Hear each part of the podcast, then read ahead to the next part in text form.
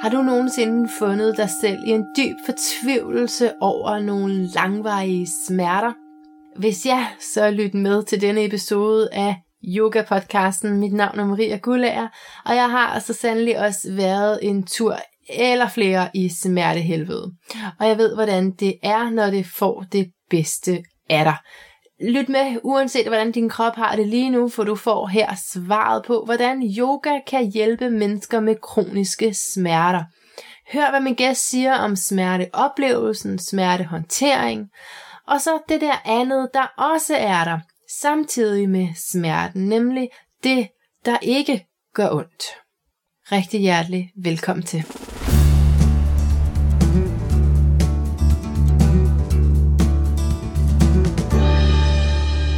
Udsendelsen i dag skal handle om kroniske smerter.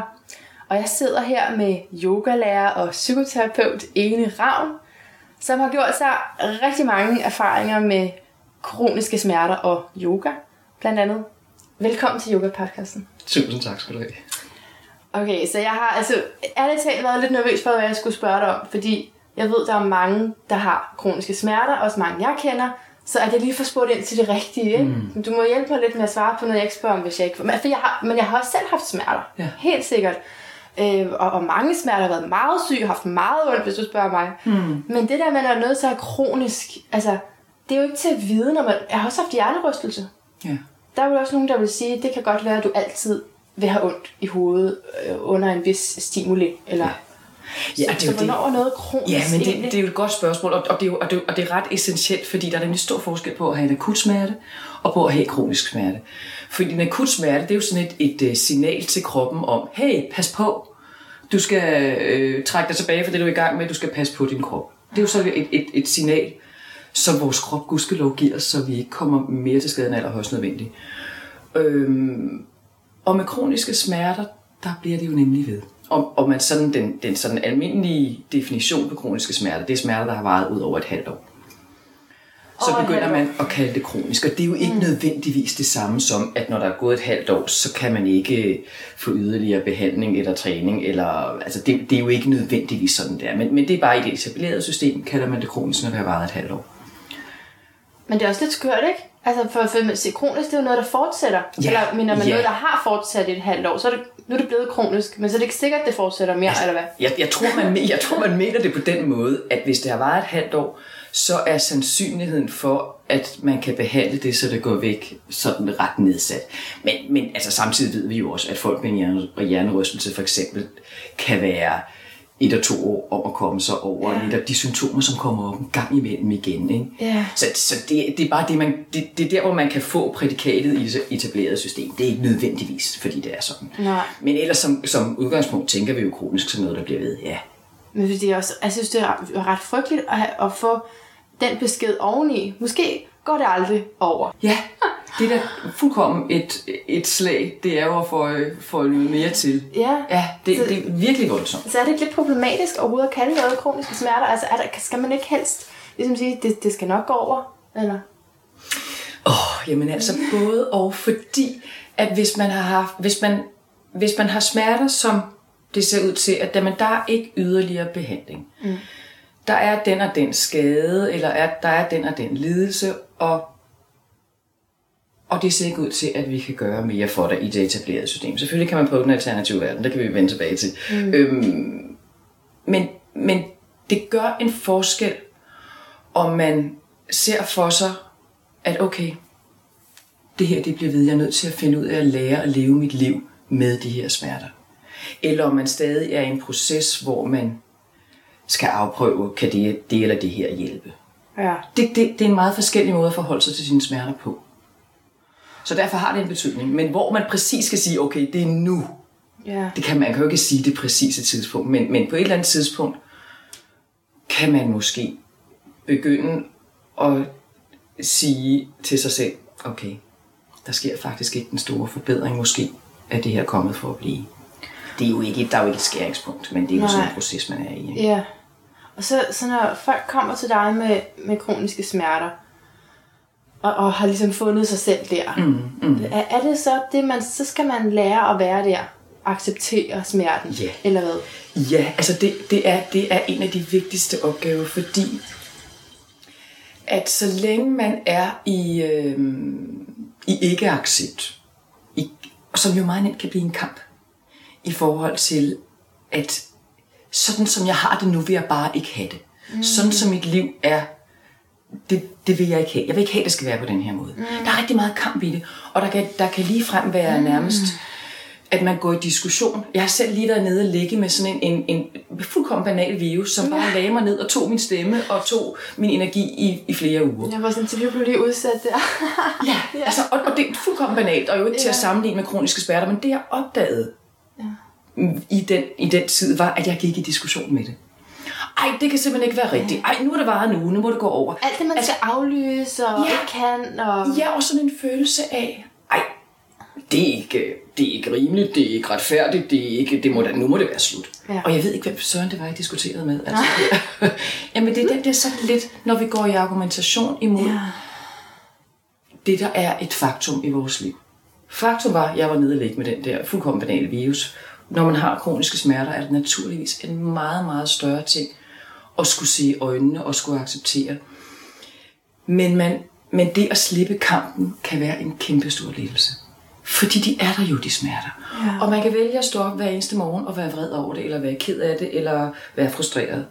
Og det, det får jeg jo bare yderligere ledelse til, kan man sige. Ja, ikke? helt sikkert. Og man arbejder med sådan en helt matematisk øh, formel, hvor man siger, at smerte gange modstanden imod smerten er lige med ledelsen. Det vil sige, jo større modstand man har imod den situation, man befinder sig i, de smerter, man har, jo mere lider man. Og, og, og det er ikke en lidelse at, at tænke, det bliver aldrig anderledes. Det, det, det er jo også en lidelse. Jamen, det kan man sige, men, men, og, og det er jo også en proces. Det er jo ikke sådan, at man vågner op en dag og siger, okay. Men det er jo en proces at arbejde med at sige, okay, det her, det er simpelthen mine livsbetingelser. Ja. Lige i dag, her og nu. Så. Det kan man nemlig også. Det kan man nemlig også. Man kan også slippe det der med ald- aldrig og altid. Ikke? Ja. Og sige, okay, sådan en slags dag er jeg vågnet op til i dag. Ja.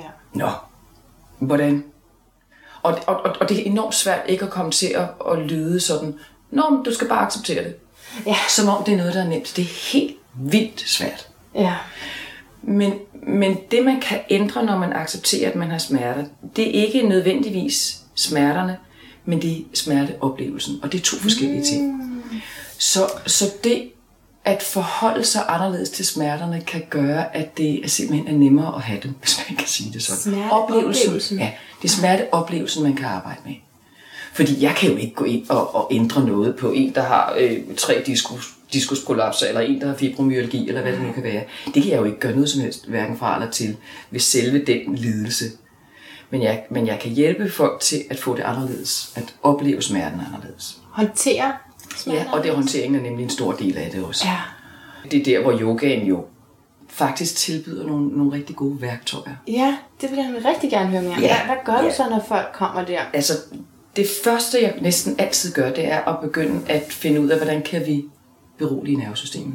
Ja. Fordi netop fordi kroppen, kroppen tolker smerte som en akut fare. Det vil sige, at vores autonome nervesystem, som jo består af det parasympatiske nervesystem og det sympatiske nervesystem, mm. der bliver det sympatiske nervesystem, som sætter hele, hele vores krop i alarmberedskab. Det er jo det, der er aktiveret og overaktiveret, fordi det bliver ved. Mm. Øhm, så, og, og det er jo det, yoga kan. Yoga kan jo hjælpe det parasympatiske nervesystem. Det, der giver os ro, det, der giver os mulighed for at hvile og restituere og fordøje osv. Den del af nervesystemet kan yogaen hjælpe, ligesom frem hjælpe, Ja. så det, så den balance kan, mm. kan vippe. Mm. Og nogle gange er det enormt lidt, der skal til. Altså, mm. jeg har, jeg har en, haft en oplevelse med en mand med en, altså med hæftige smerter efter en fejloperation i et knæ. Ej. Ja, og, og, og der var bare ikke noget at gøre. Nej, Han skulle bare leve med det der knæ. Ja. Og han øh, var gift med en kvinde, som han beskrev i, på den smukkeste måde. Og virkelig sådan, det her er bare kvinden i mit liv. Ja. Og de har været gift i 10 år, og vældig, vældig lykkeligt, bortset fra, at eftersom at han havde de her voldsomme smerter, og også et temperament, blev der alt for mange skænderier, fordi hans frustration selvfølgelig Ja. gjorde, at han blev kort for hovedet og snappet og så videre. Ja. Så pludselig var det, havde deres ægteskab ændret sig til at være sådan et ægteskab, hvor de bare skændtes hele tiden. Helt vildt sørgeligt. Og han fandt ud af, at bare det at sætte sig ned, gå ind bag en lukket dør, sætte sig ned, mærke sin vejrtrækning. Oh, og mærke kontakten til stolen Ja. og blive siddende i 3-4 minutter. Gjorde, at når han kom ud til sin kone, så kunne han lade være med at skælde hende ud for noget, der ikke var rimeligt at skælde hende ud for. Og, og deres mm. ægteskab blev faktisk reddet, Wow. fordi han lærte, at Nå ja, men jeg skal, jeg skal simpelthen berolige mig selv, Ja. når jeg ryger derhen, hvor frustrationen den topper. Ja. For det er, jo, det er jo oplagt. Det gør ondt, ikke? Og så reagerer man. Fuldkommen. Og man reagerer over for det, man allermindst har lyst til at reagere over for. Ja. Ja. Sådan er det jo også. Ikke? Den, der er tættest på, det er den, der Og, får. ja, ja. det er jo der får tur. Det er den, der får alt, alt det svære. Ikke? Jo. Så, så det var sådan en enormt enkel måde at lige tage kontakt til sig selv og sige, ja. ro på ved at trække vejret. Fordi, men jeg tænker, der er også mange ting, man må dele med, hvis man har endeløst med smerter, der hele tiden Ja. konstant smerte, Ja. fordi du kan ikke det samme som før. Nej, lige præcis. Og, øh, og, og, og ja, du skal hele tiden... Øh, du skal hele tiden arbejde med dig selv for netop at finde ro, og, Ja. og, og, og hvem er du lige pludselig måske med de Ja. her smerter? Jamen, jamen, der er jo meget identitet også, og der er også, der er også i forhold til det der med accepten, er der det at skelne imellem accept og opgivelse. Det er to meget forskellige ting. For ah. hvis man opgiver, jeg kan ikke det, jeg kunne før, jeg kan ikke være social, jeg kan ikke, og jeg øver, der bliver man jo også nærmest depressiv i at skulle, Ja. Yeah. skulle rumme det der. Det er jo helt vildt voldsomt. Ja. Så, så, så det kan komme til at føles som om, at hvis ikke jeg kæmper, så giver jeg op. Og så går jeg bare ind under dynen og glemmer, at jeg findes. Ja. Og, og det er jo ikke det valg, man, man har. Altså fordi, at, at det, at man holder op med at kæmpe, er ikke det samme som, at man holder op med at arbejde, eller hvad man nu skal kalde det. At man holder op med at prøve at finde ud af, hvordan søren kan jeg leve mit liv bedst muligt. Mm. Fordi det kan nemt blive sådan en enten eller fornemmelse. Ja. Netop, jeg, jeg magter ikke at være social. Okay, Ja. Ja. jeg ser ikke nogen mennesker, jeg må isolere mig. Ja. Men det er jo ikke et enten eller. Det er, så, så, så, så starter arbejdet jo med at finde ud af, hvis jeg nu skal se mine veninder, på hvilken måde kan jeg gøre det? Måske kan jeg ikke lave det der heldags projekt, som vi plejer at have sammen. Måske kan jeg kun magte to timer. Ja. Og så må vi gøre det i. Det i stedet. Men så er det også noget med, som at de komme Præcis, mig. ikke? Og også- måske er lader man være med at lave hjemmelavet hvad som helst, og øh, køber noget i stedet for. Altså, Ja. hvordan man nu kan modificere det, Ja. så det ikke bliver, enten gør jeg, som jeg plejer, eller også gør jeg ingenting. Mm. Men simpelthen finde, finde ud af, hvor meget, øh, hvor mange ressourcer har jeg. Altså, så ressourceforvaltning er en enormt vigtig Ja. del af at finde ud af. Sådan en daglig en, Ja, hvor man lige tjekker ind og mærker. Mm. dagligt og selvfølgelig at tjekke ind i forhold til, mm. hvordan er ressourcerne i dag, hvor stærke er mine smerter i dag. Ja. Men jeg tror også, at det er gavnligt at, at lave sådan en eller anden lidt mere generel, hvordan er det, det er. Hvis jeg nu kigger på min uge og planlægger, at jeg skal to ting på en dag. Jeg skal Ja. både på arbejde, og så skal jeg et eller andet andet socialt arrangement bagefter. Ja. Det går bare ikke. Ja. Og det kan jo være i forskellige størrelsesorden. Men, men, men det at se på, at at der er så og så mange ressourcer til rådighed. Altså, ja. det, er lidt, lidt ligesom at se, hvor mange penge står der på kontoen, hvad Ja. kan jeg tillade mig at gøre. Og jeg, kan måske, jeg har måske ikke råd til både det og det, ressourcemæssigt, mm. eller, altså ligesom hvis det var penge. Ikke? Ja. Så, så, og måske er der også noget af det, jeg gør, som skal, skal gøres på en anden måde, end jeg plejer. Ja. Altså, jeg er jo dårlig til begge dele. Både, både pengene og ressourcerne. Og, og jeg, sidder, jeg kan ikke være med at blive sendt tilbage til der, hvor jeg havde rigtig mange smerter. Det er faktisk kun et år siden, ja. at jeg var at jeg havde det virkelig dårligt med den her hjernerystelse. Jeg havde fået nogle forskellige smerter, eller forskellige skader i ryggen. Ja. Og, og så i nakken, så det ligesom gik op i noget, som måske var hjernerystelse, måske ja. Var det mere. Det var, det var ikke lige til at sige, om det var nakken, eller... Det gjorde i hvert fald ondt i hovedet hele tiden. Ja. Og jeg var lysfølsom og alt det der. Og jeg blev virkelig depressiv. Mm, Også selvom, at, at jeg synes, jeg er- er godt med selvudviklingsmæssigt og yogamæssigt, Ja, ja, og burde ja. have livsmod og sådan noget. Men jeg blev så ked af det, og, og jeg, jeg oplevede at, at måtte isolere mig. Øhm, eller faktisk først, så, så, så tænkte jeg, jeg kan godt. Maria, du kan godt. Og så, så var det de der, bare et par ting, om Ja, dagen, ja. og det var alt for meget. Mm. Så du skulle måske virkelig kun have lavet én ting om dagen. Ja. Og kun i kort tid. Ja, Der, hvor det var værst. ja men, men, hvad, man skulle, men altså, så, så kunne jeg bare være derhjemme jo, Mm. Mm. og øh, have det skidt. Ja. Ja. Og tænke, hvornår går det her væk? Altså, det, det er virkelig svært, når man sidder Men det er der. helt vildt svært. Og selvfølgelig, selvfølgelig ryger man i, hvornår går det her væk. Og det, Ja, det, det, er ligesom ja, det, det kommer om før. tilbage til. Ja, den der diskussion omkring, ej, sådan her skal du ikke være. Nej, Og jo mere man fokuserer på, sådan skal det ikke være, jo mere, øh, jo mere føder man også sin frustration. Ikke? ja. Og, og, og igen, det, det må ikke lyde som om, at det er nemt, fordi det er det ikke. Nej. Og man skal jo også opdage, når ja, det er det, jeg tænker igen og igen, hvis det nu er det. Hvornår går det væk? Det her kan jeg ikke holde ud. Det her er ikke retfærdigt. Ja. Øh, det her liv vil jeg ikke have. Eller Ja, hvad det, ja, ja, ja. Alle de tanker, man kan få omkring det. Ikke? Men det er hæftigt. Der er, ikke, der er ikke nogen shortcuts. Der er ikke noget med at sige, "Om, Maria, du skulle også bare have sluppet det. Du skulle også Nej. bare have accepteret, Nej. var det der. Ikke? Nej. Altså, og, og man kan sige, at hvis det var- blevet ved, det gjorde det så gudskelov, men hvis det var blevet ved, kunne du jo være tvunget til at sige, okay, jeg kan én ting i dag, hvad skal det være? Hvad er det vigtigste for mig at gøre i dag? Og hvor længe kan jeg holde til at gøre det? Men jeg tænker bare på, at man så lige pludselig har både en fysisk tilstand mm. og en psykisk Ja, ja. ubalance, det er mildest talt, ikke? Altså, Mildest talt. Jo, lige præcis. Lige præcis. Det, det bliver nemlig, det bliver hele pakken nærmest, ikke? fordi Ja. ja. det er fysisk, det er psykisk, det er socialt.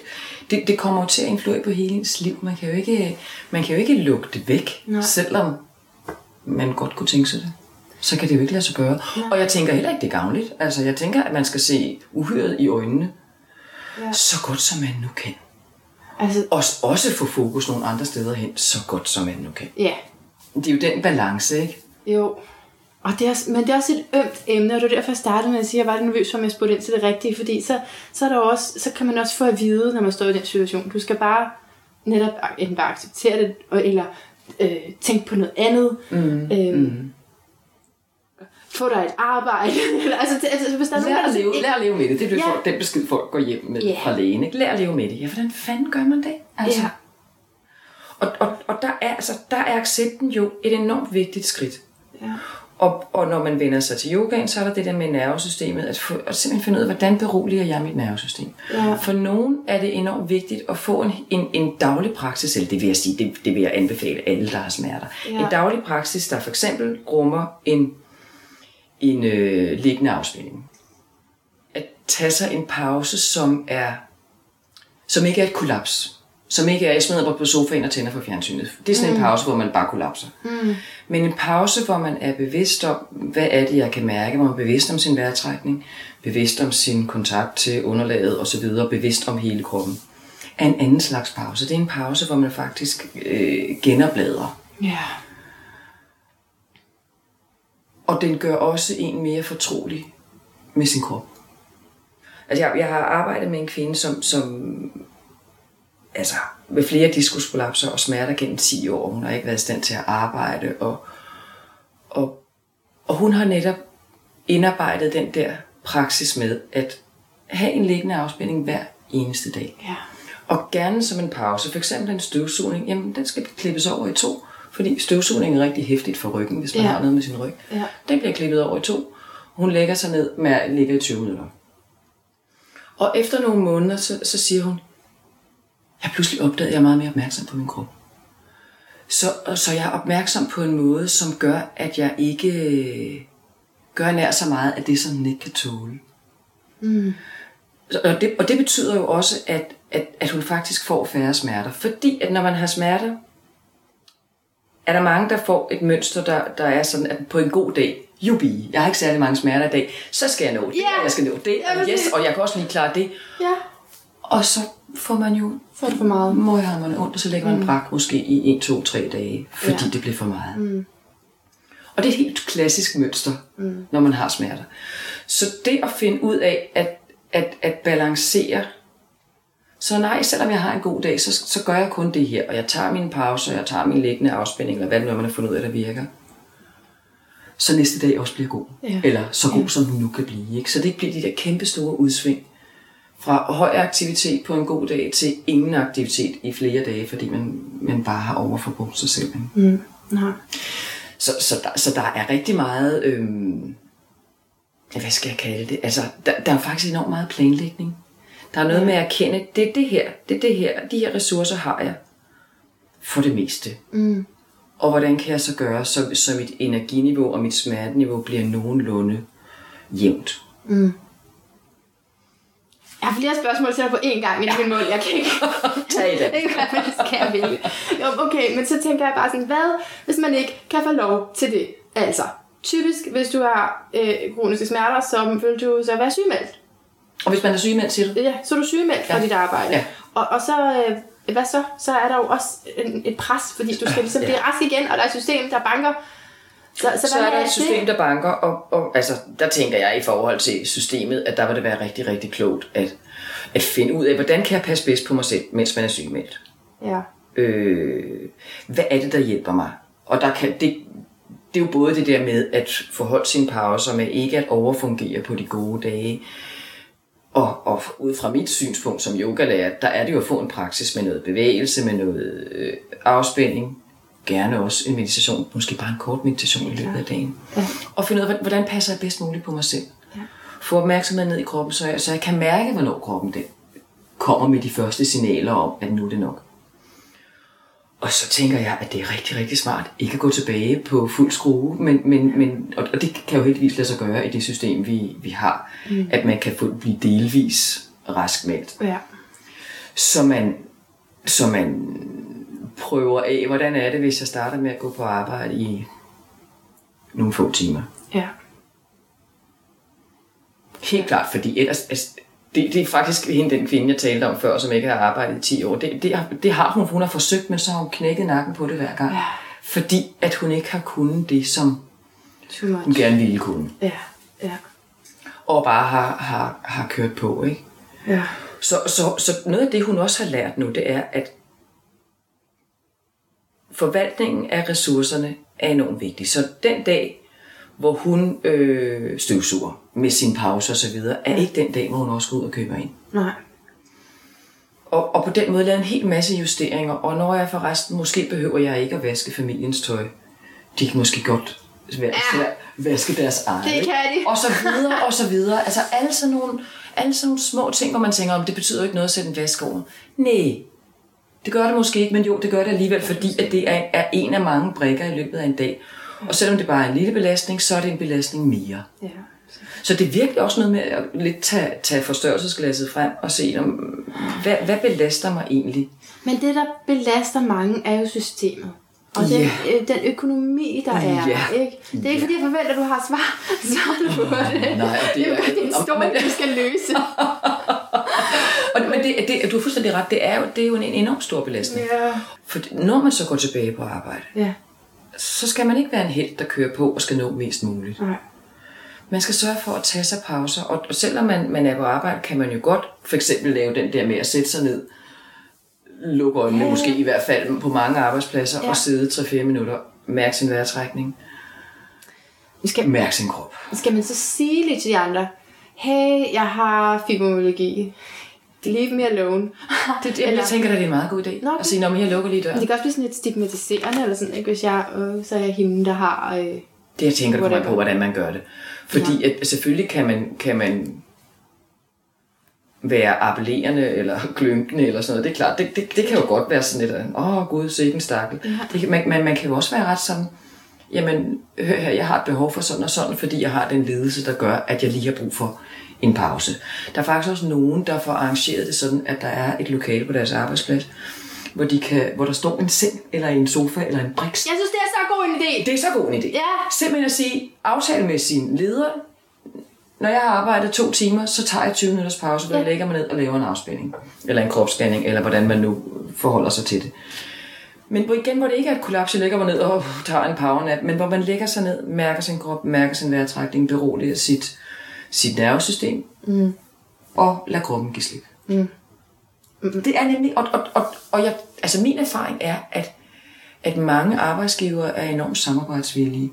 Hvis de kan se, når man gud, det her er et behov, en medarbejder har, og det er meget enkelt. Vi kan bare, altså man kan også købe sådan en foldet ud madras, ikke? Ja, selv tage en med, hvis det skulle være det. Man kan selv tage en med, hvis det skulle være. Smække den, smæk Ja. den op i et eller andet lokale, hvor man kan få lov til at ligge i fred. Og garanteret, om der ikke også var andre medarbejdere, der synes, det var rart. Også med powernappen. Det gør, altså, det gør Også med også livet Det bedre for det søvn. Lige præcis, og det, det gør faktisk også livet nemmere, Ja. ja. eller gør dagen, dagen nemmere at komme igennem. I stedet for, at man ligesom bliver ved og bliver ved og bliver ved, indtil man ikke kan mere. Ja. Ja. Så hellere være sådan lidt forudseende og sige, jeg, jeg sparer lige lidt på krudtet, tager et break, og så kan jeg lidt mere igen bagefter. Ja, ja. Genialt. Ja. Så altså, men hvis man kommer der og så siger, altså grunden til at spørge, om man skal sige, at man har den her mm, diagnose, det er jo ikke engang sikkert, at man har en diagnose, vel? Nej, det er det det kan også være, at man bare Det er det altså, bitterligt har ondt hele tiden, uden at det lige er anerkendt. Men, øhm, men så er det bare det, at man også kan altså, blive skudt lidt i skoene, at det måske bare er psykisk. På din hjemmeside, der skriver du, det kommer den, så skriver du, psyken er fysisk. Ja. Skal jeg bare lige være helt sikker på, mm. at du ikke mener, at, at, at, at når jeg har ondt, så er det bare noget på mit hoved? Noget, du bilder dig. Ja, Nej, indbildning. nej, det mener jeg på ingen måde. Og jeg har det sådan, så folk, der fortæller, at de har smerter, altså jeg har aldrig nogensinde i tvivl om, at det har de. Altså jeg tror ikke, at, at der er nogen, der har lyst til at øh, fortælle verden og blive, have medlidenhed for at have smerter, hvis Nej. ikke de har det. Altså jeg, Nej. jeg, jeg er aldrig nogensinde i tvivl om, at selvfølgelig har folk smerter, når de siger, at de har smerter. Det er rart. Altså det første skridt, at du tror på mig. Ja, okay, for gylden, tror på dig. Ja, okay. virkelig. Og, øh, og, og den, altså når jeg snakker om, at, at, at psyke og, og fysik hænger fuldkommen sammen, så, så er det det, at det er uløseligt forbundet. Så når vi, når vi mærker noget i vores krop, smerte eller alt muligt andet, så påvirker det vores psyke. Og enhver tanke, vi har, påvirker vores krop. Og for slet ikke at snakke om følelser, fordi spørgsmålet er, altså, hvor hører følelserne hjemme, ikke? Ja. Fordi at vi har, jeg synes, normalt så placerer man ligesom dem i psyken, ikke? Det er klart, en følelse, det er Ja. noget psykisk. Men hvor mærker vi dem? Vi mærker dem der 100% i vores krop. Ja. Så, så, altså, Men de hænger også sammen med tankerne. Det gør de da i så høj grad. Ja. Ja. Så, så det hele hænger Nå ja, uløseligt sammen. Der kan ikke være en følelse, uden at den sætter gang i en tanke. Der kan være en tanke, uden at sætter en gang i en følelse, som, sætter, som giver en fornemmelse nede i kroppen, øh, som måske ovenikøbet gør, at noget spænder op, eller at noget slipper. At noget lukker sammen, at noget åbner sig. Så, så, så, jeg, så det der med, at, at psyken er fysisk, Ja. mener jeg, jeg mener det på den måde, at det hænger fuldkommen uløseligt sammen. At det er sådan en, det er jo en wow. totalt gammeldags skillen, som, som vi bliver ved med at slippe med os. Altså den er Ja. flere hundrede år gammel, Ja. den filosofi, at der er den ene del, og der er den anden del. Ja. Og selvom vi igen og igen siger til hinanden, at det hænger sammen, så, så falder vi tilbage i det, også i vores sprog, som om det er to, to afdelinger af vores liv. Det er det ikke. Det er, det er et samsurium, det hele hænger fuldkommen sammen. Altså hvorfor er det ellers, man går ud fra en yoga-team, hvor man har bevæget sig, og man har trukket vejret, og pludselig har det meget bedre psykisk. Altså, Ja. det er jo fordi, Ja. det er jo fordi, det hænger sammen. Hård fysisk træning har man det bedre psykisk. Ja, det, hænger, det hænger uløseligt sammen. Ja, men jeg kan jo godt finde på at spørge folk, hvordan har kroppen det i dag? Også fordi det er lidt mere privat på en måde, som om kroppen, det kan vi bedre Ja, ja. sådan set snakke om. Og jeg mener heller ikke, at det er fuldstændig ubrugeligt. sp- Altså, det, det mener jeg overhovedet ikke. Jeg mener bare, at, at de to dele påvirker hinanden Ja. konstant og hele tiden. Så også hvis man bare sådan lige har lidt ondt i nakken, eller... Ja, Ja, ja det påvirker da også, hvordan man har det. Og så, altså også, også måske i allerhøjeste grad, når man ikke når man ikke rigtig lægger mærke til det, kan det få en større indflydelse, end når man lægger mærke til det. Fordi at hvis man, hvis man har et ondt et eller andet sted, og ikke rigtig lægger mærke til, hvad det egentlig gør ved ens humør. Igen jævnfør ham, jeg talte om før med, med det fejlopererede Ja, knæ. Ikke? ja. At, at når, han, når han bare lod smerten øh, påvirke sit humør, frustrationerne øges og lade det gå ud over konen, jamen så var det sådan lidt, sådan lidt ureflekteret jo, ikke? Egentlig ikke at opdage, gud ja, det er jo faktisk smerten i mit knæ, jeg er frustreret over. Det sgu da ikke min kone, det er min smerte. Ja, klart. Men at mærke, når jeg har en smerte, det gør faktisk noget ved mit energiniveau, det gør ja. noget ved mit humør. ja. Hmm, okay.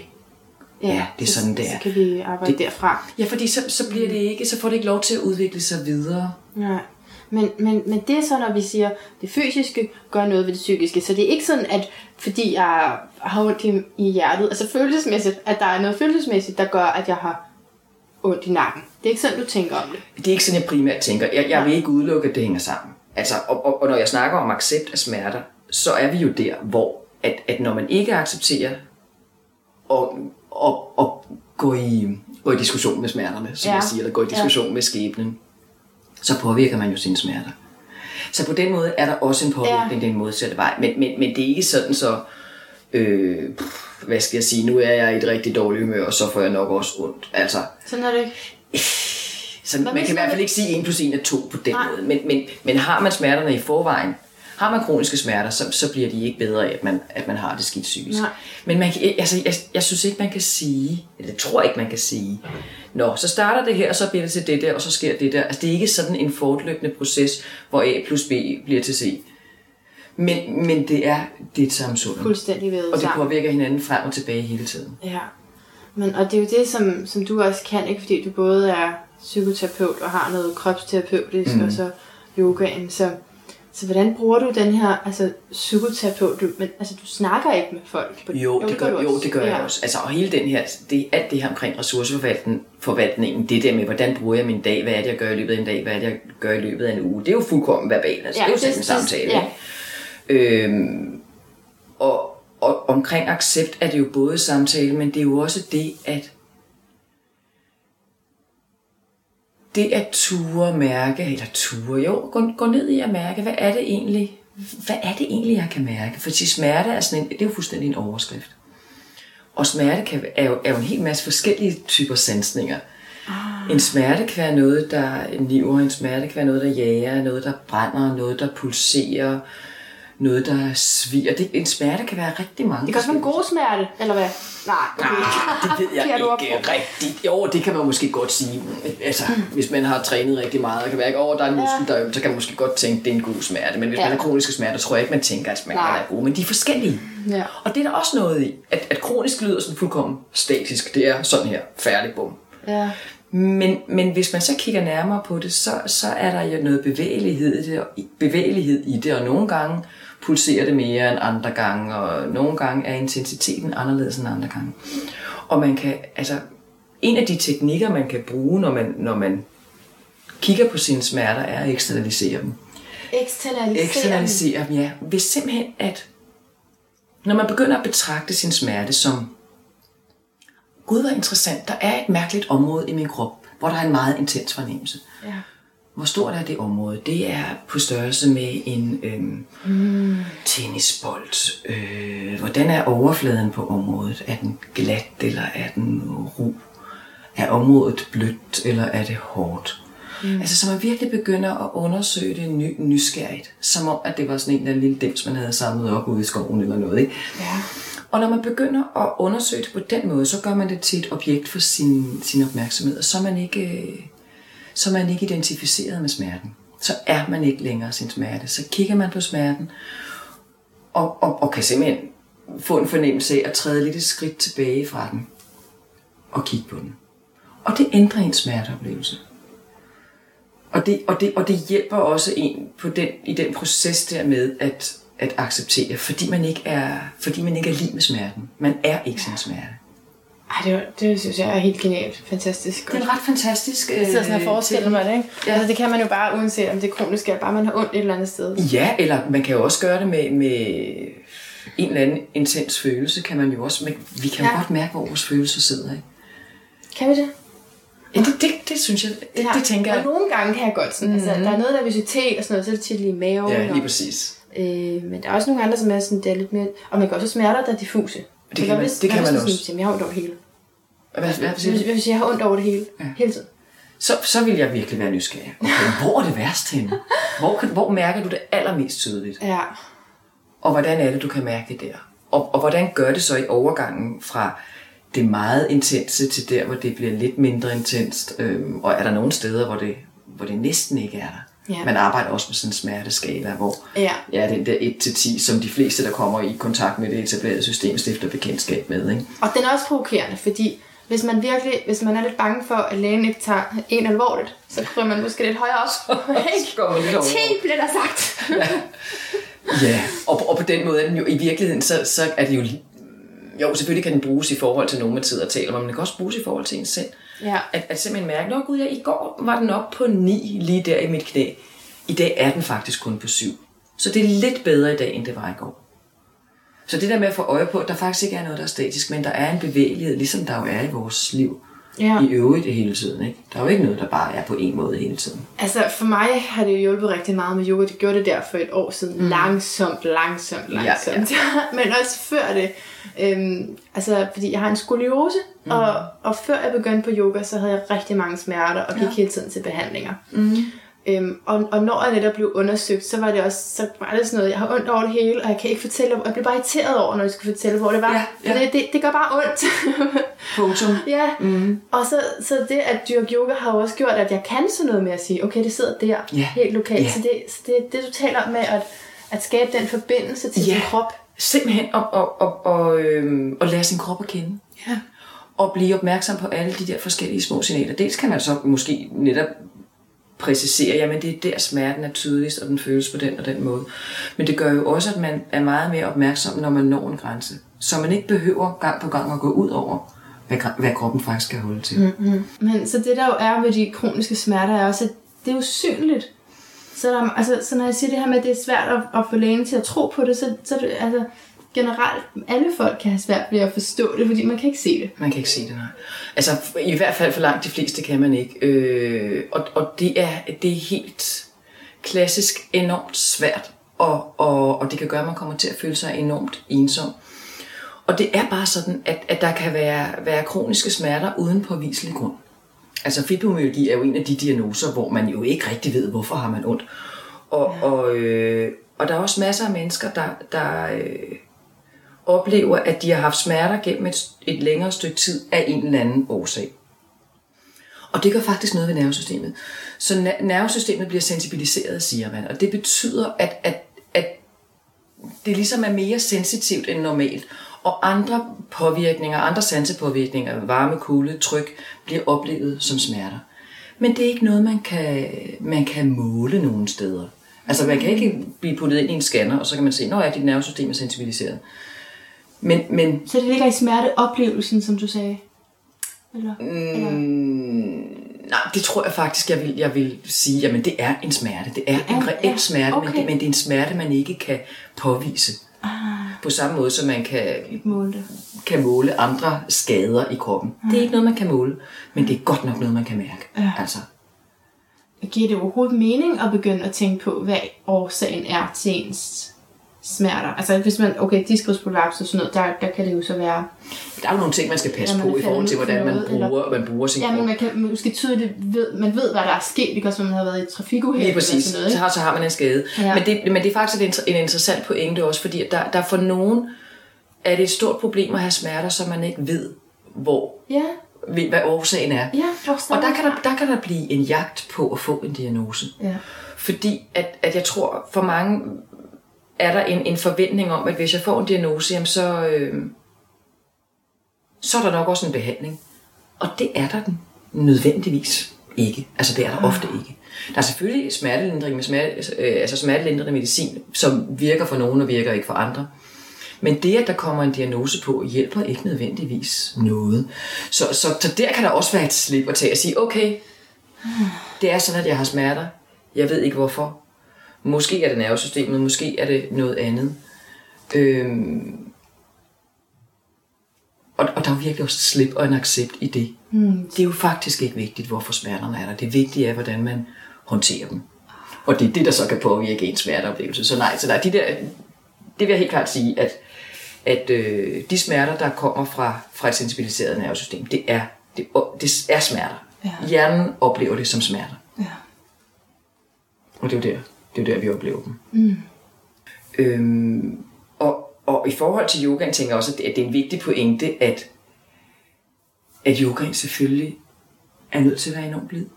Ja. Ja, okay. man kan jo ikke kaste sig ud i et eller andet hæftigt øh, flow, eller hvad ved jeg. Så det er ikke vinyasa yoga, man får ved, det, ved det kan det godt være, men det kan være, det kan være simpelthen så blidt, at man bare bevæger rygsøjlen en lille bitte smule i en lille bitte svej og en lille bitte runding. Ja. Og, og koordinerer det med sin vejrtrækning. Ja øh, jo med en, en ekstrem lydhørhed over for, hvad synes kroppen om det her? Ja. Nej, den kan godt nok ikke lide bagoverbøjning, selvom den er lille bitte bitte. Nå, det skal den ikke. Hvad med et twist? Kan den tåle det, hvis det er lille bitte bitte? Altså, så, så, så virkelig blid yoga. Ja. Men, men fordi at det, yogaen bringer selvfølgelig større kropsbevidsthed, eller man lærer sin krop bedre at kende. Men der er også, altså det som jeg også synes er vigtigt, det er, at når, når man har smerter, så, så helt naturligt stivner vi jo når noget gør ondt, Ja. så springer vi jo ikke omkring og åbner op og strækker armene op over hovedet. Vi lukker os omkring det, der gør ondt. Måske sætter vi hænder på, hvis det er en skulder, der gør ondt, eller hvis det er maven, der gør ondt. Vi, Ja. vi har en tendens til at lukke kroppen sammen. Men må jeg sige en ting om det? Ja. Fordi så gik jeg nemlig også sådan noget manovision og forskellige Ja, ja, andre ting. Og så fik jeg jo også at vide, at Marie, det er dig selv, der spænder op. Og så er det igen den der skyld. Jamen, jeg, jeg kan ikke lade, altså, Nej, det- jeg har det er ondt, det er jo fordi, jeg, ja, det er jo Det ikke vilje, jeg spænder op. Nej, vel eller ej. Det er fuldkommen naturligt. Vi spænder op, ja. Ja. og vi lukker sammen. ja, Og vi øh, bliver inaktive. Mm. Altså lidt sådan, lidt, jeg får sådan helt sådan et billede af, om vi er skabt til at gå hen og lægge os i hulen, indtil det her det går over, så vi kan gå Ja. ud og jage dyr igen. Eller ja sådan fordi det netop også føles unaturligt at skulle gøre Fuldkommen. noget. Ja. Det, det, det, det, jeg tror, det er fuldkommen instinktivt, at ja. Vi gør det. Vi stivner, vi lukker sammen, vi bliver inaktive. Også når vi ikke har smerter. At stivne, at lukke sammen, at blive inaktiv. Det kan jo give os smerter i sig selv. Mm. Så, så, så det er jo sådan, så man i virkeligheden sætter gang i en ond, en ond cirkel. Ikke? At, at, at jeg tænker, man, laver, man, man, man kan risikere at skabe sekundære smerter. Udover den primære lidelse eller den primære skade, risikerer man faktisk at, at tilføje sekundære skader. Så, eller øh, smerter. Så, så, så yogaen kan jo bruges til bare det at åbne op i brystkassen. Ja. Bare det at slippe, så man kan trække vejret ordentligt. Ja. At lige gøre skuldrene lidt bløde. Øhm, altså, og det er virkelig små, blid, blid yoga. Og nogen kan jo så efterhånden faktisk gøre lidt mere. Og nogen, nogen kommer til at blive ved med at være i det fuldkommen bløde. Mm. Hvor det handler om bare at åbne kroppen og bevæge den så meget, som den nu kan. Ja. Fordi det er altid bedre med en lille smule end ingenting. Ja, så, så det er også ja, den, den der enten eller, som, Ja. som vi også startede med at snakke om, ikke? at, at, øh, at ja, man kan godt gå hjem og isolere sig, fordi at, at jeg kan jo ikke andet, men, men jo, man kan altid en lille smule. Og det er bedre med øh, en halv times selskab end ingen, ingen selskab, og det er bedre med fem minutters bevægelse end ingen bevægelse. Det, har du helt ret i, altså fordi for der for et år siden, der gik jeg jo også fra, øh, jeg kom hjem fra sådan en, en yogauddannelse, ikke? hvor jeg bare havde altså, trænet konstant, konstant mm. trænet. Øh, og, og så er det svært at tænke, at jeg bare lige skal trække skuldrene op til ørerne og sende skulderbladet ned bag på ryggen, eller sådan helt noget simpelt noget. Ja. Det, det er svært at acceptere. Nå, fordi det er ikke, det er ikke ordentlig yoga. fordi det var ikke øh, den der, Det var det ikke- der seks timer om dagen Nej, nej, hård nej, fysisk yoga. Så, så, så, så ja, Jeg, jeg tænker det virkelig, at, altså, at, det, at yoga, altså du kan jo lave yoga ved at række længde ud igennem din arm og åbne håndfladen og forlænge ud igennem fingrene. Altså det er jo også yoga. Slip det igen på en udånding. Eller, altså, det, det, det kan jo være virkelig småt. Og det, og det hjalp mig så meget. Altså, vil du, vil du sige, nu lægger jeg ikke ordene i munden på det, vil du sige, at yoga altså er altså helbredende? Kan jeg bruge sådan et ord? Jeg vil sige, nej, fordi helbredende, så lyder det som om, at hvis du dyrker yoga, så kan du komme af med din fibromyalgi eller, eller noget af den stil. Og nej, det, det er det ikke, men det, men det kan være lindrende, og det kan hjælpe dig til at håndtere de smerter, der nu er. Kan eller gør? Altså, er der ingen garanti for at det... Nej, der, nej, der er ikke nogen garanti. Så hvis jeg sidder her og har kroniske smerter, og jeg overvejer det her yoga, mm. og så siger du, men det er ikke sikkert alligevel. altså, hvor mange procent skal man eller skal man ikke våge sig ud i det her? Jeg, vil, altså, jeg har aldrig lavet en måling eller en optælling, men jeg vil sige, at, at procentdelen er ret stor. Mm. Og så kan der være forskel på, nogen synes måske, at de får det 10 eller 15 procent bedre, og nogen synes, at de får det 50 procent bedre. Altså det er der jo stor forskel på, og der er også stor forskel på, om den her praksis siger en noget. Ja. Altså, sådan Man får det ikke også. værre. Man får det ikke værre, vel? Nej, man kan godt få det værre. Altså, man kan gøre det på den måde, at hvis man går i gang med en træning af en eller anden slags, så kan man godt opleve en smerteforværing i begyndelsen, fordi at man ikke havde lært sin krop godt nok at kende på det tidspunkt. Oh, ja. Så man altså kommer til at gå lidt for langt. Og, og det er fuldkommen naturligt. Ja. Så tilbage næste gang og sige, okay, jeg fik faktisk ondt af den der øh, bagoverbøjning, jeg lavede. Ja. Nå. Vigtig oplysning Ja. du er åbenbart gået for langt. Ja. Så tilbage, gør det mindre.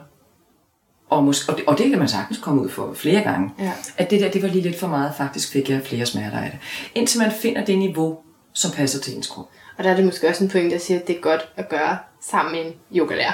Ja, ja, lige præcis. Det, det er enormt godt at gøre sammen med en Ja. yogalærer. Altså, og der er også nogen, der går til øh, bassintræning og gør det Ja. sammen med en fysioterapeut. Ikke? Men, men det at have en sparringspartner, som ser, hvad man laver, og, og måske også opdager, at hey, når du går så langt ind i den stilling, så kan jeg se, at du bider tænderne sammen. Ja. Noget tyder på, at du måske er gået lidt for vidt. Så nu siger du, hvad sagde du om noget bassin? Bas- Varmvandsbassin ja. Ja. er også mange, mange med kroniske smerter, der, oh, der har ja. gavn af, fordi oh, ja. ja. at så kommer, kommer mm. kroppen ned og bliver varmet op og bliver blød, og, Ja, og, og den træning kan det hjalp faktisk også mig med sauna. Ja, den varme er nogle gange super godt. Ja. Ja. Men så ellers så, i forhold til alternative øh, behandlinger, altså der er rigtig, rigtig mange ting, man kan Ja. gå i gang med, ikke? Ja. Og mange, der siger, så det her skal der til, og så går smerterne væk. Jeg ville i hvert fald være skeptisk, hvis nogen lovede mig, at smerterne gik væk. Hvis jeg havde kroniske Okay. smerter og haft det i mange år, så ville jeg være skeptisk. Men samtidig kan man sige, at altså, jeg er bestemt ikke imod alternativ behandling på nogen måde. Jeg har, har brugt det rigtig meget selv igennem mm. mit liv. Øh, men der er, der er den hage ved det, at så længe du... Altså mange kommer til at prøve rigtig, rigtig mange forskellige former for behandling. Og er sådan lidt ude i, i sådan en, en, en, og shopper lidt omkring, åh, hvad kan hjælpe mig, hvad kan hjælpe mig, lidt af det, og lidt af det, og lidt af det. Ja. Og, og så længe man, man øh, er ude og lede efter en, der skal redde en, eller så længe man er ude og lede efter noget, der kan få smerterne til at gå væk, der har man et, et, et fokus, der handler om, der er noget galt i mit liv, det her vil jeg gerne have forandret. Og man, og man, øhm, man, altså, man er ikke noget, altså det, det bremser for accepten faktisk. Ja.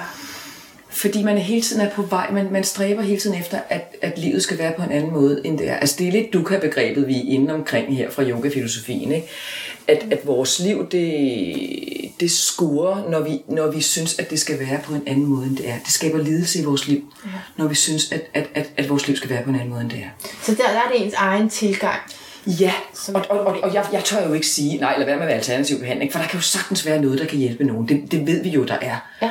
Øh, men, men, men, men der er bare den, den bagside af, af den medalje, eller af den ulempe i den proces, at man, øh, at man risikerer at, at være stok et sted, hvor man er utilfreds med, sådan som ens liv er, og man, øh, man fastholder sig selv i, åh oh, nej, det skal være anderledes, og det er det ikke. Ja.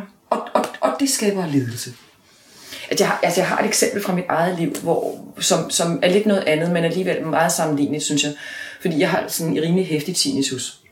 Og så havde jeg en periode, hvor jeg besatte mig for, at jeg måtte finde ud af, hvordan, hvordan søren kan, hvad, man må kunne gøre noget. Altså, kan du hele tiden høre en lyd? Hele tiden. En hyletone? En begge Flere ører? hyleturer. Ja, på begge Ja. ører det. Og nogle gange er det værre på det ene øre, og nogle gange er det værre på det andet, og nogle gange er der flere toner og sådan noget. Mm. Og, og, og det ved man jo godt, at det kan være enormt stressende. Ja. Så jeg havde en periode, hvor jeg tænkte, der må kunne gøres noget. Ja. Og jeg googlede alt muligt forskelligt, og kunne man gøre dit, og kunne man gøre det, og jeg gik til kraniosakralterapi, øh, som jo ellers kan rigtig, rigtig meget. Det hjalp ikke spor. Jeg prøvede, jeg prøvede også nogle andre alternative behandlingsformer, som jeg ikke lige kan huske, hvad var. Men det interessante var, at jeg aldrig nogensinde hørt min tinnitus så meget som i den periode. Jeg var jo optaget af den, jeg beskæftigede mig jo enormt meget med den, så jeg hørte den hele tiden. Ja. Og da jeg så smed håndklædet i ringen og tænkte, okay, tinnitus er noget, jeg er nødt til at lære at leve med. Det, det har ikke ændret sig spor, selvom jeg har prøvet nogle forskellige ting. Det er der. Så holdt jeg faktisk op med at høre den lige så meget. Altså, jeg, jeg, holdt op med at beskæftige mig med den. Og det er ikke det samme som, at jeg ikke hører den, fordi nu vi taler om den. Nu er det klart, lige nu Ja. jeg den rigtig meget, fordi vi taler om den. Ikke? Og der er jo også nogle, der er nogle ting, jeg har mistet. Jeg kan ikke gå ud i skoven og høre stillhed. Men jeg kan stadig gå ud i skoven og høre fugle, og jeg kan høre blæsten i træerne. Altså, jeg kan, jeg, det kan jeg jo stadig. Jeg kan ikke høre stillhed. Nej, det er tabt forever. Og det har jeg jo måttet sige, når øv. Men det er altså sådan, det er. Okay, så, det, så du siger sådan, at der er rigtig mange gode tilbud derude, og man mm. kan bare gøre, altså, shoppe dem op, hvis det er det, men bare passe på, at, at man ikke sådan bliver sådan et offer, og hele tiden tror, at der er nogen, der skal redde en, fordi mm. i virkeligheden så ligger friheden i accepten. Ja, altså, og jeg, det er heller ikke engang, fordi jeg tænker, man behøver at gøre sig til offer, fordi man leder efter en Nej. behandling. Nej. Men, jeg, jeg tænker bare, at det er, naturligt, det er et naturligt forsøg på at få noget, der er ubehageligt til at gå væk. Ja. Det er klart. Og selvfølgelig gør man det et vist stykke tid. Jeg tænker bare, at det er vigtigt at være opmærksom på, at, at det her følger altså med. Det følger med, at man, at man øger opmærksomheden på det, man er utilfreds med. Ja. Det, man gerne vil have til at gå væk. Ja, så det er også med, hvordan du tænker om det. Ja, så, så, så, så det, det er simpelthen... Det, det, man skal bare vide, at, at det er naturligt, at det fylder mere. Ja. Så hvis man vil have det til at fylde mindre, så, så er det vigtigt også at begynde at fokusere på noget af det, man er glad for i virkeligheden. Ikke? Ja. Noget af det, man interesserer sig for. Ja. Altså som jeg siger, jamen, når jeg går ud i skoven, jamen, så prøver jeg at lytte til træerne, mm. i stedet for at prøve at lytte til stillheden. Ikke? Altså, Ja. Det er simpelthen, at jeg flytter mit fokus et andet sted hen. Så er det noget med at tænke positivt? Lidt noget andet, men mm. derhen af noget med sådan... Ja. Stemme sig selv måske et bedre sted hen end... Ja, jeg, jeg synes, det er en del af det. Altså, det er jo en del, fordi at når man, når man har kroniske smerter, som vi snakker om, jamen det involverer jo, eller influerer på hele ens liv. Ja. Så selvfølgelig kan man få fornemmelsen af, at det hele er bare noget lort. Det hele er anderledes, end det har været. Men, men jeg tror, jeg vil våge den påstand, at der er nogle ting, som ikke er forandret. Ja. At der er nogle ting, som man kan fokusere på og se, at når man, jeg kan jo stadig godt glædes over Ja. at være sammen med dem, jeg holder af, selvom jeg ikke kan gøre det samme, som jeg har gjort med dem før, eller hvad det nu er. Det kan jeg jo stadig godt glædes mm. over. Øh, og måske kan man lige frem også komme frem til, altså det det er jo også noget af det, yogaen tilbyder, at glædes over at være i min krop, glædes over at mærke ja. min krop, glædes over at mærke den fornemmelse af det stræk, den forlængelse, den åbning. Altså, Smukt. Ja. Ja. ja, altså, og, fordi at kroppen jo ikke kun er smerter. Nej. Der er også noget andet. Og igen, jeg, jeg har for hele tiden lyst til at sige, jeg ved godt, det er meget nemmere sagt end gjort. For det er det. Det er meget ja. nemmere sagt end. Ja. Men der er en livsglæde. Jamen, man der er jo der er noget til. andet. Og der er også noget med, at, at, øhm, at når man låser sig fast i, at tingene er ikke, som de skal være. Altså det, det, det bliver jo nærmest sådan en, en, en blokering, fordi så, så stopper man ligesom derinde i. Der er jo ikke noget, der flyder. Og det vil sige, at der er heller ikke plads til at lade alt det gode flyde. Nej. Så er man jo låst fast i, ej, hvor er det bare dumt det hele, og hvor er det svært det hele. Og ja, der er noget, der er svært. Ja. Og ja, der er noget, der er dumt. Der er noget, der er rigtig hårdt. Ja. Men, men jo, jo blødere man ligesom kan gøre sig indeni, mm. og det er jo både fysisk og psykisk, ja. jo bedre er der plads til, at der også kan være noget andet. Ja. At der også kan være plads til, at der er noget glæde, og at der er noget ja. velbehag, måske lige frem. Jeg tror, jeg tror faktisk, det, altså det lyder som et rigtig godt sted, men også, og, og det sværeste måske at nå hen. Altså jeg tror, det er vigtigt at få noget guidance på at komme Ja, derhen, ja. fordi hvis jeg tænker på mig selv, så, så er det jo netop været enten kampen for at komme væk og videre, Ja. eller total surrender, altså på den dårlige måde. Ned under dynen. Ja, Ja. jeg opgiver, så skal jeg slet ikke være med. Mm. Slut. Ja. Altså det er ligesom om, det, det er nemmere at komme ind af de to steder hen. Ja, men det er ret interessant, ikke? Altså, at vi og jeg tror, det er fuldkommen naturligt at tænke på den måde. Og det er, vi er vel helt nede i vores, vores nervesystem igen, at det er kamp eller flugt. Altså, det er en af de to udveje, ja. vi, vi kun kan se, fordi vi er så ekstremt presset. Vi bliver ekstremt presset, når, når, Ja. når det gør ondt. Ja. Og man sover måske heller ikke. Og man sover måske heller ikke, og lunden bliver kortere, og det Ja. hele bliver bare fuldkommen uoverskueligt. Ja. Så, så jeg tror, vi er helt nede i vores sådan helt instinktive reaktioner. Ja. Enten må man kæmpe imod det, og der er der godt nok noget, ikke noget med at acceptere. Nej. Eller også må man prøve at flygte. Og hvordan kan man flygte? Altså, hvordan gør man det? Hvordan ja. kan man give op? Ja, rulle sig sammen i sofahjørnet, eller Ja. kravle ned under dynen. Ikke? Ja. Så, så, så i virkeligheden skal vi gå imod vores, vores instinkter, Ja. faktisk. Ja, og turde tro på, også fordi, som du sagde det der med, at der er noget, der er noget godt, så det måske også, altså vi er, altså, jeg er stadigvæk den samme person, det er jo det, det er jo og det. der er værd at elske, og den Ja, slags ja. stadigvæk. Lige præcis. Selvom man måske føler, okay, det er godt nok lang tid siden, jeg har set nogle venner, og mm. på den måde føler sig ikke lige så bekræftet som Ja. ellers. Ja. Jamen det bliver det de der enten eller. Så, og jeg tænker, det er helt nede, i- helt grundlæggende i vores, i vores sådan instinktive lag, det kommer fra. Og det er jo også derfor, det er derfor, det er så svært. Det er derfor, man er nødt til virkelig at, at være bevidst omkring, nå ja, nu trækker jeg vejret. Nu mærker jeg min krop. Altså det, det, det er jo virkelig en proces, og det er en ongoing proces, tror jeg. Jeg tror ikke, at man øh, kommer i mål. Nå, bum bum, nu har jeg lært at klare mine mm. smerter. Nu kan jeg håndtere dem. Jeg tror, det, det er noget med okay. en, en konstant Ja. opmærksomhed og en en, en søgen efter, hvordan kan jeg passe på mig selv, og hvordan kan jeg blødgøre, åbne, være med det, der nu engang er. Så, man, så det er ikke bare sådan, nu lever det. jeg i accepten, jeg skal dagligt ja, det tror jeg. finde den frem. Det tror jeg. Mm. Og, og afspænding, det har, det har i hvert fald virkelig virket på mig. altså, ja. Det der med, wow, okay, jeg kan mm. slappe af der. Det troede jeg ikke. Det troede jeg ikke, kunne. Jeg troede, skulderen sad ja, fast troede, op ja, under det troede jeg faktisk. Ja. jeg kan godt Ja. smelte ned. Ja.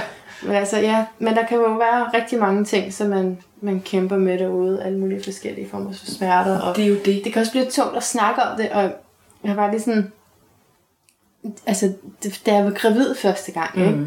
der kastede jeg op hele tiden. Mm. Og det var Ja. også virkelig isolerende, og sådan, man Ja. har ikke rigtig noget at skrive til folk. Vel? Det er sådan, Nej. hvordan har du det? Ja, Hvordan går det i dit liv? stadigvæk Jo. her, ikke? Og, t- øh, Ja. og så, så det er sådan... Det kan blive rigtig tungt. Det, ja, det er faktisk, det ja, kan blive det er rigtig rigtig tungt at snakke om. Ja, lige præcis, det bliver tungt at snakke Ja. om, ikke? Fordi, øh, så, så hvordan kan jeg både sige, hvordan jeg har det helt ærligt til dig som en ven, mm. uden at trække dig med ned. Eller sådan, det har jeg heller ikke lyst til at gøre. Nej. Og så og skjuler man altså, det jamen, måske. det, altså, jeg, jeg tror også, der er noget med det der. Når, hvordan går det? Altså, jeg, jeg tror, at man, hvis man har kroniske smerter, tror jeg, at en del af accepten måske kommer til... Hvis man kan acceptere det, så tror jeg faktisk, man kommer hen til... At, altså, det har jeg i hvert fald oplevet, og bliver helt vildt imponeret hver gang, når jeg, at jeg kan spørge folk, som jeg ved har smerter hele tiden, hvordan går det? Og de smiler til mig og siger, det går godt. ja. Fordi at de kroniske smerter på en eller anden måde, jamen, det er jo et grundvilkår. Altså, de mener det. Altså, De mener det. De okay. mener det. Men det går godt, fordi Okay, at, godt. jo, jo, der er de kroniske smerter, dem kan man selvfølgelig godt snakke om, og det Ja, ved ja. vi jo. Ja, ja. Vi ved jo, at, Ja. at ja, at du har den der smerte i ryggen, og den er der hele tiden. Så når jeg spørger dig, hvordan går det, jamen, så behøver du faktisk ikke at sige det, fordi det ved jeg jo godt. Jeg tror, jeg, jeg, jeg tror det er sådan, de resonerer. Men der er også en Så anden- der så er der også er noget andet. Ja. Der er plads til noget andet også. Det går faktisk godt. Humøret er godt, eller jeg har haft en hyggelig morgen med min kæreste, eller hvad det nu kan være. Ikke? Altså, så, så der er faktisk også noget andet. Og det, og det er det, jeg tror, accepten nogle gange kan, kan give plads til, at det andet også skal få lov til at være der. Ja. Ja. Fordi ja, det er jo både, det er jo både dødssygt at være den, der altid siger, jo, nu skal du høre, det gør helt vildt ondt i min ryg, og i dag trækker det faktisk også ned i benet. Du spurgte selv. Du spurgte selv, nu skal du høre, ikke? og vil du også høre, hvordan jeg har sovet i nat. Øhm, for der gjorde det også rigtig, rigtig ondt. Og det skal man jo have lov til en gang imellem. Ja. Men samtidig, så, så, øh, så kan der også være en idé i at, at, at sige, nå, det er jo, en, det er jo et grundvilkår. det ved ja, du det godt. ondt. Ja, og- jeg ved det faktisk godt. Lad os tælle om noget andet. Så nu, nu Ja. fortæller jeg, at, at i øvrigt har jeg det faktisk ret godt.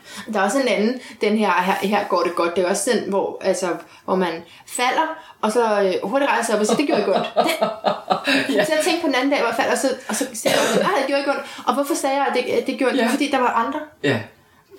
til det, Og det er sådan lidt... Det ja, er overhovedet ikke ondt. Fint. og, det er fint. og så halter man videre. ja. Så det er sådan en, Men, her går og, det godt. og det er sådan, det er sådan lidt en afvejning, for selvfølgelig skal man have lov til at Ja. ja. sige, hvordan det rent faktisk går. Og, Og nogle gange, så er man måske også bare i et rigtig trist humør, fordi i dag er det bare ekstra hårdt. Mm. Vel skal man have lov til at tale om det. Mm. Men, men jeg tror da, man, man, øh, man gør klogt i at, at sådan afveje det lidt. Ikke? Mm. Så det er måske ikke altid det, der fylder. Mm. Så det er jo også en hjælp til en selv, til at kigge på, at når, gud, jamen, der er faktisk også noget, der er noget andet end smerterne. Noget, der går godt på en eller anden måde, eller noget, der er interessant på en eller anden måde, eller en pussy oplevelse, man har haft. Eller, altså. Mm. Så er det igen ikke får lov til at fylde det ind. Mm. Så, så det er en balance mellem ikke at ignorere dig, lad som om det ikke er der, og som når du springer over, ja. nej, nej, jeg slår mig ikke. Fordi det, kan, det, kan- altså, det er jo for meget at forlange sig selv, ja. hvorfor skulle man det? Ja. Men også give plads til, at der, at der er faktisk noget andet Ja. også. Ja. Man er stadig den, man var, inden man fik smerter, ja. som du siger. Ja. Mm. Wow. Ah, tusind tak, Inge Ravn. Det har virkelig været godt at tale med dig. Jeg synes, du kom godt omkring, hvad man sådan aktivt selv kan gøre, og hvad man kan opsøge, og hvordan man kan forholde sig. Ja. Spændende, spændende ja. snak. Ja. Ja, virkelig. Mange tak. Tak i lige måde.